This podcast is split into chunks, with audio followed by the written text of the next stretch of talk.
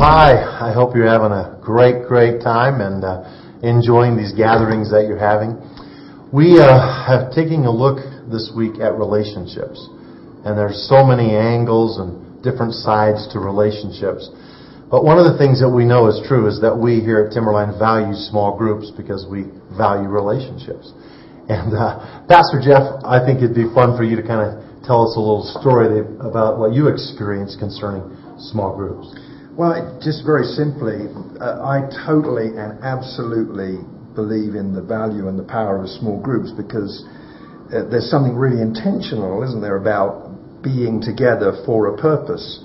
I've had some of the very, very best times of my life in small groups, and I've had once or twice some of the worst. Do you ever go to those small groups where they decide to sing?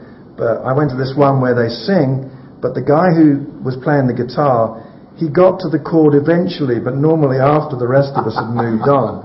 And then the other thing was that the, the, this lady who was leading the group, she believed in, in head coverings.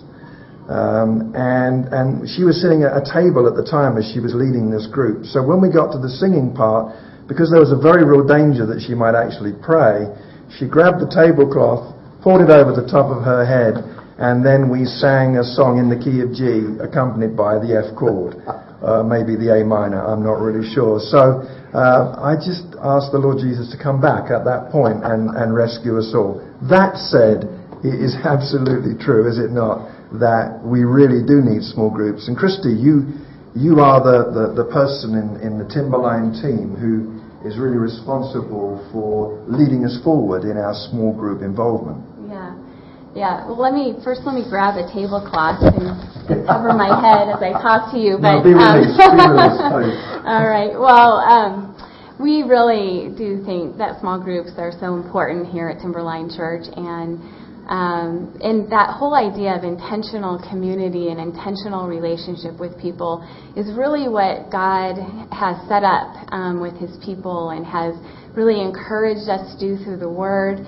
Um, so much of the Word is not just about our relationship with God, but it's about our relationship with other people. And so um, we just want to have opportunities for people where they can connect with one another through relationship and can just take a journey together and to learn what it means to grow in relationship with God and then through that produce that fruit as they grow in relationship with each other. And so it's very important to the life of church and um, very important to all of us. And so we just really want to make sure that as much as we can, we are offering opportunities for you to get connected with other people and to understand what your um, place in in the church is as you learn what your gifts are and what your abilities and your passions and how you can serve and um, and so that's what it's all about is learning about um, God and learning about each other and really encouraging each other. So relationships really matter. And I really think it's time to turn the camera off because strangely in this little small group I feel a song coming on and maybe you'd like to join me. Cut please. Hey, that's great. And Pastor Dary will be unpacking that in just a little bit. But first, we are so pleased to have an update from Timberline Old Town and Everyday Joe's Coffee Shop here with us today. And part of the ministry of Timberline Old Town and Everyday Joe's has been accomplished by a wonderful gentleman by the name of Aaron Strumpel. And Aaron is is, is a great guy that just loves the Lord and he loves to lead and, and participate in worship. And so we're going to be privileged to hear some music from him. He also has a table, table number seven. And after you hear him play, I know you're going to want to pick up one of his CDs after the service. So would you do me a favor and give Aaron a warm Timberline welcome?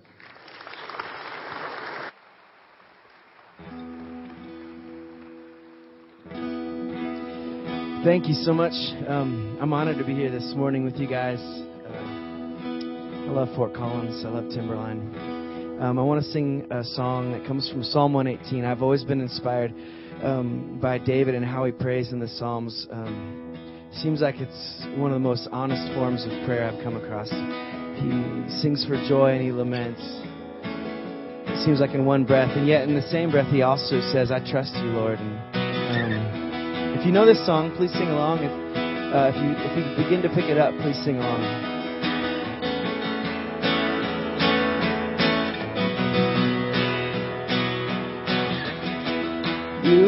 Turn your ear to me. You will hear my cry for mercy. You will loosen things unseen. What can man do me? You will be my help in trouble. You will be my place of refuge. You will cut these bindings free. What can man do me?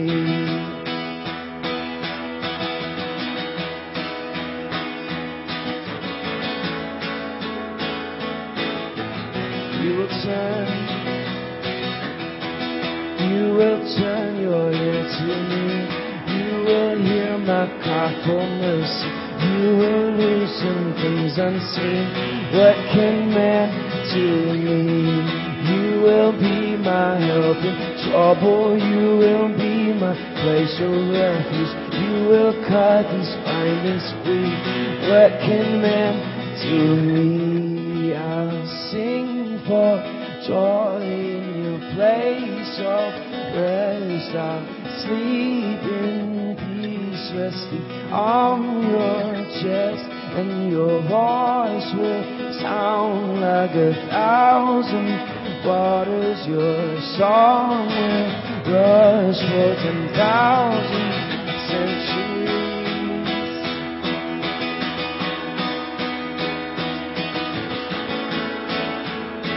You turn.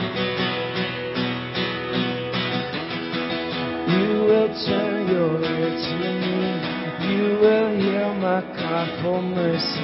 You will loosen things unseen. What can man do?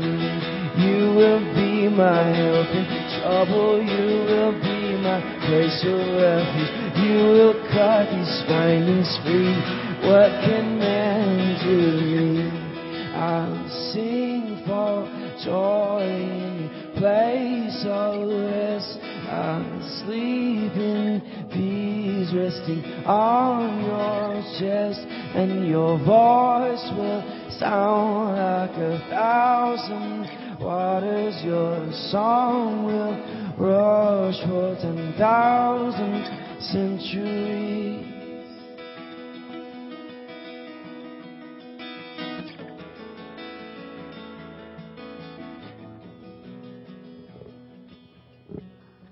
Yes, sir. Mm. Aaron's a good man.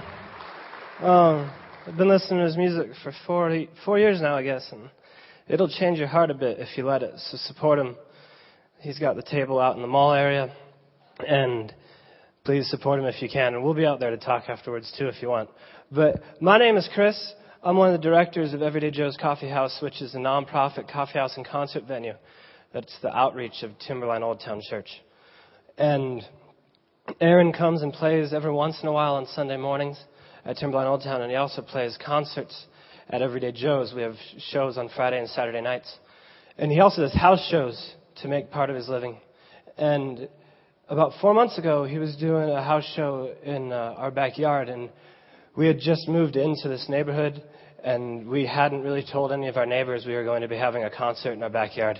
I figured I would just kind of see how it would go, and and and Aaron's playing, and we're in the backyard with him, and we're listening. We're not necessarily singing with him, but we're listening, and we're worshiping, and we're just seeing creation, you know, around us, and, and what Aaron's doing, and and gradually the neighbors started to come out on their decks. And then gradually the neighbors started to, to clap at the end of the songs, whether they really knew what the songs were about or not. And if, if Everyday Joe's and Timberline Old Town were a person, I'm pretty sure they would be, it would be Aaron Strumpel. Because Aaron takes his, what he's called to do and his music, and he crosses over to the places that aren't safe and he tries to have relationship and get in people's skin that you, that normally we may not do that with. And and Everyday Joe is, as an outreach ministry, wants to do the same thing. Is we're, we're a coffee house all week long, and we just want to know the people that come through the doors, and we just want to love them with relationship, and we use really, really good coffee that I'll buy you if you come down, and then you pay me back, and and really great live music as a means to just getting to know people. Not as a bait and switch, but as a means to know people. And it's all about relationship, and they start to clap from the other side of the fence. And we want the counter that's between us at the coffee house and the people that come in to disappear. And we want to get in their skin a little. And on December 5th, every year we throw ourselves a benefit concert, the coffee house does. And on December 5th, we're going to have the benefit show this year at the coffee house. It's at 144 South Mason in between Oak and Mountain in case no one's been down there. And uh, Aaron is actually the headliner. And he recorded an album called Elephants that you can get in the mall out there.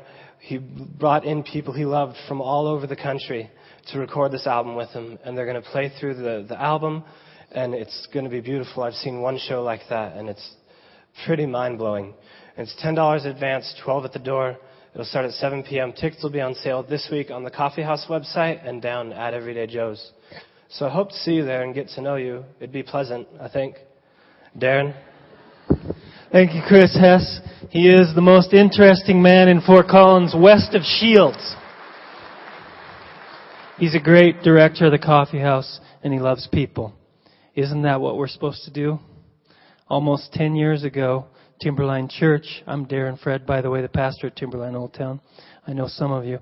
But almost 10 years ago, this church said, let's, let's plant a work down in Old Town Fort Collins and let's go where they are. Um, one condition, you have to love them. That's a nice sounding thing, but it's always harder to do than it sounds. But we are doing our best just to love people. And so are you. That's the call. If you've been here any time at all and you haven't gotten that message to love this city, you, you are not paying attention. Clean out your ears. Love is the call. We were trying to do that. We went to uh, Springfield, Missouri this past fall, summer, to love some people down there who are homeless. We worked with an organization and work with an organization called Homeless Gear. And they say, if you're going to be outside, have the right stuff.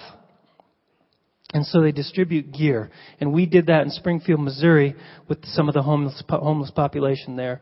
We gave them coffee that we had brought from our establishment. We, we repaired their bikes. We got to know their names. We just talked to them. By the end of the day, we were, we were dirty and unkempt and, and just kind of worn out. And one of our guys that had gone had given his shoes away and he wanted to go out to eat. And I said, "Well, I don't want to go to eat. You can take my shoes because I guess you have to wear shoes at restaurants." But uh, so he did, and then I was shoeless and sweaty and dirty, and so I walked back down to where we'd been working with some of the homeless folks. And by that time, another ministry had come, and they were giving away sandwiches. And there I was with un, unkempt hair and dirt and no shoes. And they said, "What did they say? Would you like a sandwich?"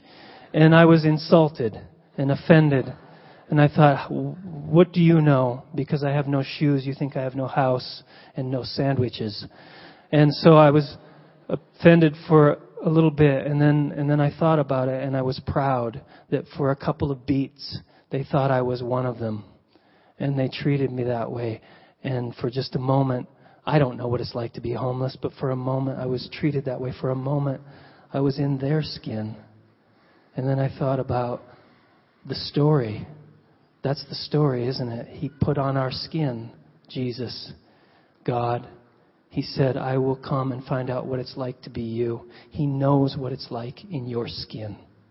Whatever you think, He knows what it's like to be in my skin. And isn't that all any of us really want? Isn't that love? When someone says, I will do my best to understand you, don't you just want to be understood? And this is love. Get in their skin. The one you hate, the one who votes differently than you, the one who looks wrong.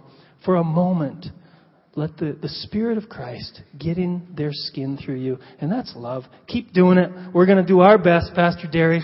Thank Man, you for telling us to do so. Yeah, we, we love you guys for it, and we want to pray over you and with you. And just join me in prayer. They're on the front line here. Lord, thank you so much for Pastor Darren and Chris and their families and all the staff and the people they work with day in and day out. But most of all, just keep this kind of love alive in them.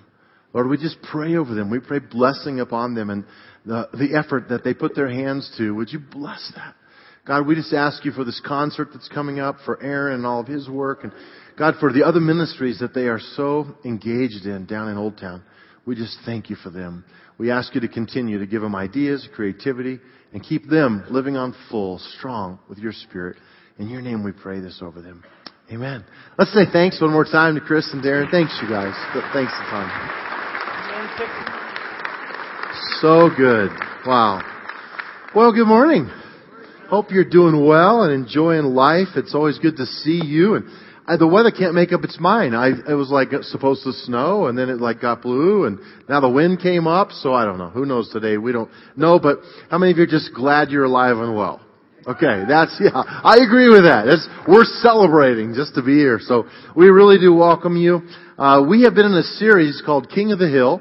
It's a series from the Sermon on the Mount, as it is called. Jesus steps up onto the mountainside and people gathered and he began to tell them things. And, and it was a lot of interesting stuff he told them. And you'll see a lot in Matthew 5 through Matthew 7. Jesus says stuff like, you have heard it said, but I say. He was trying to make a difference between what the kingdom of God was versus what the history said the kingdom of God was.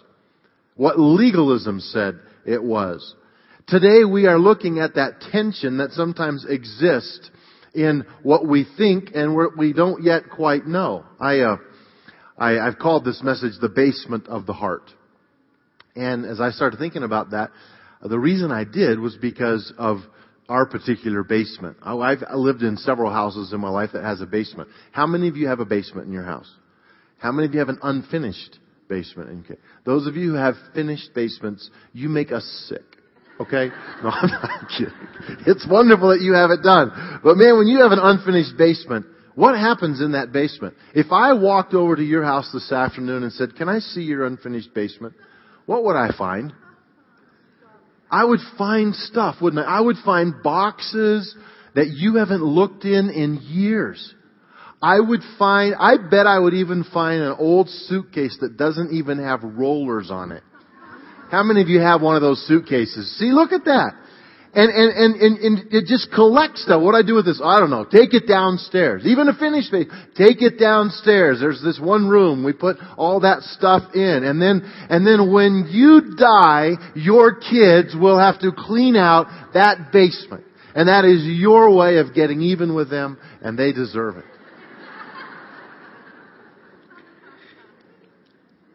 Sometimes in our thinking, if we're not careful, we start going to the basement as the norm.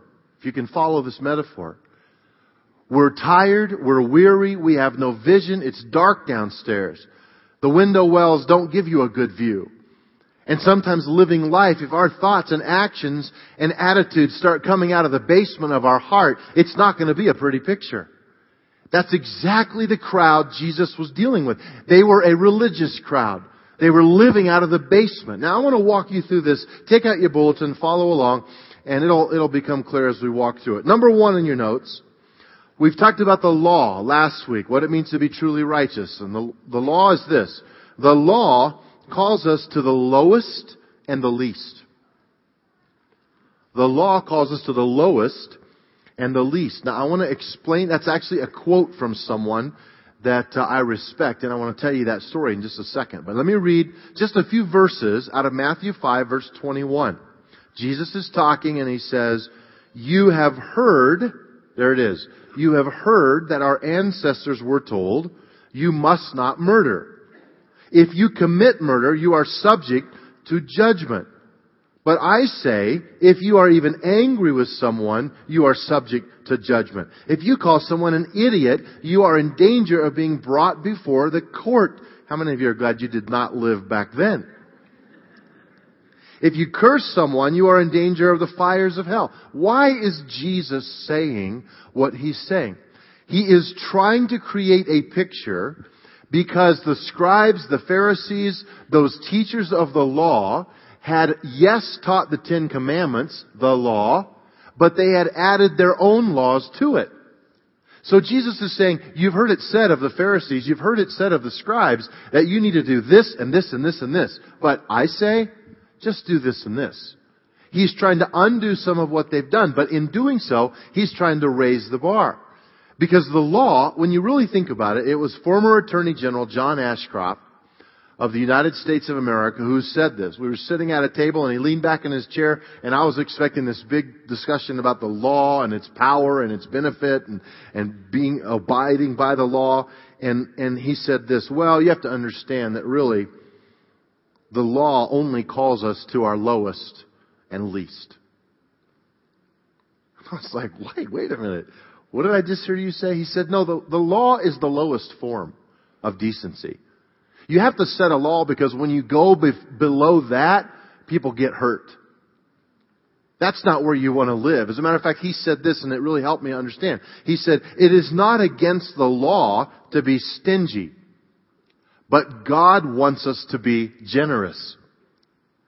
So if you just abide by the law, that's living down here. That's the lowest and least. But God says, no, I have more than just abiding by the law. That got me thinking. It really made me think about a, variety of things. Let me just use this as an example. Jesus talks about murder. There is a law and a commandment that says don't murder. How many of you think that's a good rule? Okay, I think it's a good rule. Okay? Let's say the chair is murder. Don't murder. However, Murder doesn't usually happen by just someone waking up one day and saying, I think I'm going to murder somebody. Now, I'm not talking about random violence or gang stuff. I know sometimes that stuff can happen. But I'm talking about a planned murder where someone's going to take someone out. You know what? It doesn't start with the act of murder. It starts way back on the scale. Does it start here with saying, okay, tomorrow I'm going to do it? Or does it even go back farther than that? Does it start with maybe just being hurt by someone? Could it? Being angry with someone. See, Jesus says, you've heard it said, don't murder, but I say, be careful about your anger. Because even in your anger, that can lead to something more. That can, that can grow and then it piles up and then you're resentful and then you get hateful and then venom starts to grow in your life and then you're blind to reality and then you want to take them out and all of a sudden, bang! Murder. You didn't start out thinking you would actually commit murder. Jesus is saying, yeah, the law says don't murder, but I'm saying pay attention to the stuff in your mind. Pay attention to the hate. Pay attention to the need for violence. Pay attention to the thought processes that will eventually lead to something a lot worse. Murder is only a symptom of what happened way over here. Okay, so follow along because this is what Jesus wants. Let me go to point two. Jesus calls us to our highest and best. The law says lowest and least is fine. If you go beyond this, you break the law. You're going to go to jail. You're going to have to pay. But Jesus says, well, yeah, don't live down there. I'm calling you to the highest and best. Verse 27. You have heard the commandment that says, here he is again. You've heard this. You must not commit adultery. But I say, anyone who even looks at a woman with lust has already committed adultery with her in his where? In his heart in his basement. That's what's going on. Jesus is trying to get to the heart of the matter. Okay, let's do it again. This is now adultery. Do you think adultery happens? Someone just wakes up someday and says, ah, I hope I meet someone that I can commit adultery with tonight. Probably not. I'm not, not making light of adultery. I'm talking serious about it because it didn't start there. It started over here somewhere. It was started way over here somewhere. It started with an attraction. It started with a conversation. It started with a touch. It started with a kiss. It started with, with not defining the lines very well in your mind. It started with lust. It started with greed, selfishness, desire. It started with all these emotions that we could talk all day about. There are many ways in which this starts, and Jesus says, we all would agree that the law says don't commit adultery. But I tell you, it starts back here with your eyes and with your hands and with those things that are deeper than what you know. He goes on to say something really radical. He says, you know what? If your eye offends you because of lust, gouge it out. He says, if your right arm offends you, cut it off. Now I need to really be clear on this because the first and second century actually had to pass a law for people to stop cutting off their right arm and plucking out their right eye. Because people were doing that. And Jesus wasn't saying that body mutilation is okay. Okay? He wasn't. What he was saying is there is a new standard to understand. You must take very seriously the need in your life to not wait till adultery is committed to examine your soul, your spirit man, your attitude, your life. You need to examine it way over here. If your eyes are causing you to lust, then you better do something about it right now. Because it's what it will lead to that creates the problem. So there are many challenges. Jesus calls us to His highest, our highest and best. Now let me just take a break just for a second here and say this to you. If we're not careful in this sermon, and I want to be really careful with this, it almost sounds like a salvation by works sermon. That I can do more, attain more, and earn my salvation and make God go, oh, they're really being good today. I'm not doing that. Your righteousness is as filthy rags, the Bible says.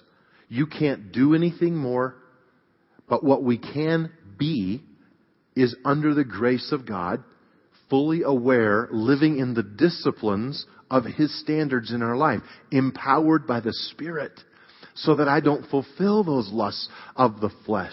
That's the new expectation. It's not what the law says, it's what God says about the highest and the best. And that's where you and I are called to live. Number three.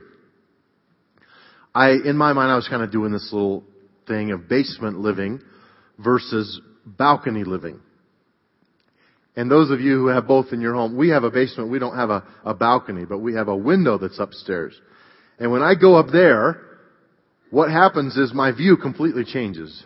When I'm in the basement, it's dark, I can't see, the lighting isn't that great. When you look out the window, you see this metal round thing. But when I go upstairs and I look out the balcony or the upstairs window, guess what? Man, I see the view. I have a different perspective. It's light. I can watch the storms. I can watch the sunrise or the sunset. I can see. And in our lives, God wants to help us not to just do basement living, but balcony living. Verse 33 says this. You have also heard, here it is again, that our ancestors were told, you must not break your vows. You must carry out the vows that you make to the Lord. But I say don't even take any vows. Okay, now to understand this passage, we have to go and understand the culture just for a moment. These people made oaths and promises and vows about everything. It would be like in our culture, have you ever said or you've talked to someone that wants you to believe them so bad that finally they're desperate and they say something like, look, I swear on my mother's grave. Do you know how many of you heard someone say something like that? Or I swear on the Bible, or whatever it is. And uh because uh, basically they're saying, if I'm lying, then you know my mom would come back and beat me up, right? It's just say, I, I swear on her grave, out of respect, I would never lie to you. It's an oath based on a promise of a relationship. They did this. I've read through these oaths. This it's unbelievable. They had hundreds of oaths that they would say, little statements. But here's the thing that tickled me. Some of them were binding, and some of them were not binding. It's weird. Do you know if you made an oath by the altar, if you said, I promise you on the altar of God, I will be there tomorrow, that oath is not binding. And people didn't expect it to be. That just meant I may come, I may not. But if you made an oath that said, by the sacrifice on the altar, I'll be there tomorrow, then you were held legally to it.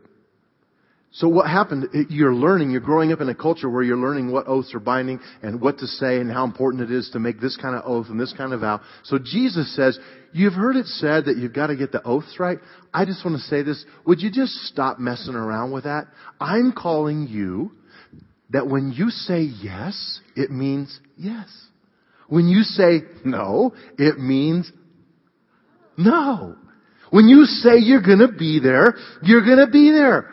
When you sign something, it means you're good for it. Like shaking someone's hand. The deal is done. No more promises are needed. Some of you in the mortgage business and stuff, you know, you see this. I haven't been to a closing in a long time, but the last one I did go to, I was, I was tickled. We actually laughed about it in the room for a second because, you know, you sign a form that says this isn't a lie. Then you sign a form that says this is really your signature. Then you sign a form that says this is really you who is making this signature. Then you sign a form that says, and it just goes on. There's all these forms on forms on forms. That's it. Jesus is saying, can we be the people of God where it's not the lowest and least? Can people start to know us as the people who do what they say? The people who have integrity. The people of God who will do what God has put in our hearts and when we say it, it's done. You know, if we do that, it will change this world because the culture we live in doesn't expect that. But God does. And we do. And let's be people that don't have to make vows. He goes on to talk about the divorce chair. I could use another example about how he says you can't just get a divorce because you feel it's incom- that you're incompatible. The law said a man could just look at his wife and decide he didn't want her anymore and write up a bill of divorce. Hand it to her and she was done. And she was an outcast in culture. Jesus said, you've heard it said that you can write up a bill of divorcement. Guess what? I say it's not going to happen anymore. The reasons for that are really limited. And so he's raising the standard and raising the bar in our lives, and we need to pay attention to that. Okay, let me wrap it up. Let me just give you some practical ways to live out some principles here. And there could be a lot more than four, but I, I'm doing some of these this week. So I hope that you'll take some time, post these somewhere and think about it. Number one is practice self-control. Now, when I say practice self-control, that could be taken in a couple different ways. It could mean to, you know, engage in, in self-control, like practice it. Or it could mean practice as in practice the piano. How many of you took piano lessons as a kid? Okay, I did. My mom made us practice. So we'd come home from school, we'd sit down, it's time to practice. The teacher's not there, but you pluck away and you practice. I mean it in that sense. How can we practice self-control? When would be some times that we could practice it? The problem with it is that it has to be when it's a moment of tension. So, so here's what I want you to do. I want you to think right now. Maybe you won't even want to write it down. I found two kind of what I called zones in my life where I tend to live a little irritated. So when I get in that particular zone, now it might be uh, uh, at work, it might be a certain person, it might even be the, a name of someone. Now, if don't write their name down right now if they're seated next to you or something like that, that would not be good. Okay? But, but all of us have buttons that can be pushed. Have you heard that phrase? That just pushes my button. Okay, well write that down. Is it driving that pushes your button and traffic? Is it, is it work? Is it financial stuff? Is it this person you work with? Is it that meeting? When, when are your buttons pushed? Figure that out. And then when you go into that zone, I want you to practice. I want you to be thinking about, okay, I'm going into that zone. I'm going to be ticked off before I walk out of here today. And so I'm going to measure how I'm doing. And that will make you really aware. When you have that tough confrontation with that kid or that person or that worker, you just need to know you're going to get worked up. Anger's going to be there. But how can you do it? How can you trust in God? How can you change your behavior? Number two, encourage the right people to speak into your life. Encourage the right, notice I said the right people. Don't let everyone speak into your life. Because everyone is not really interested in what you should be about as a person. But let the right people and ask them to. Would you monitor my life? Look at sometimes when you see me struggling, I want you to bring it up. Someone asked me last night, well, shouldn't your spouse be on that list? And I said, no, because they're going to give you their thoughts anyway. but yes, they should be on the list as well. And don't be defensive when they do. You know, if someone comes up and says, man, I really sense that you're really angry. And you say, no, I'm not angry. That's not going to help them, okay? For next time. Number three, set your sights higher than the standard.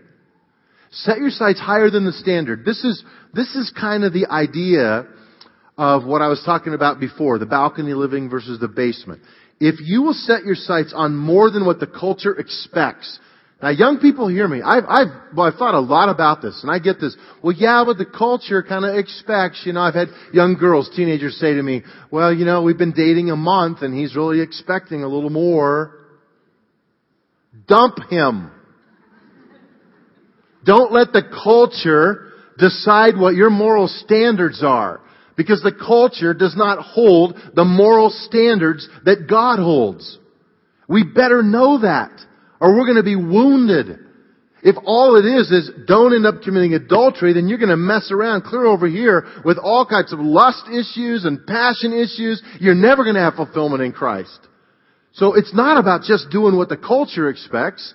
Raise the bar. I tell young people all the time, and I believe this. Look, if you get a job, if you'll just show up a little bit early, and you'll have great interest in your work. You'll just do a little more while you're there than what they hired you to do. And you'll stay a few minutes late. You won't be in a hurry to punch out the time clock. You'll probably own the company in a year. Because no one else is doing that.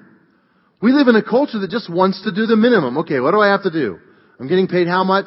When's my first paycheck? What would happen if you walked in and said, no, I'm here to make the culture change when I'm here. I'm here to be responsible with this job. I'm here to be a joyful person amidst people who are not joyful. I'm gonna bring something to this room today that not everyone can bring. Why? Because I have a standard of life that's higher than the culture's. It's important in our marriages, in every aspect of our lives. Last thing, number four. Find ways to measure your progress. Find ways to measure your progress. This is a tough one for the kinds of qualities and the things we're talking about today because they're not measured very easily. Example.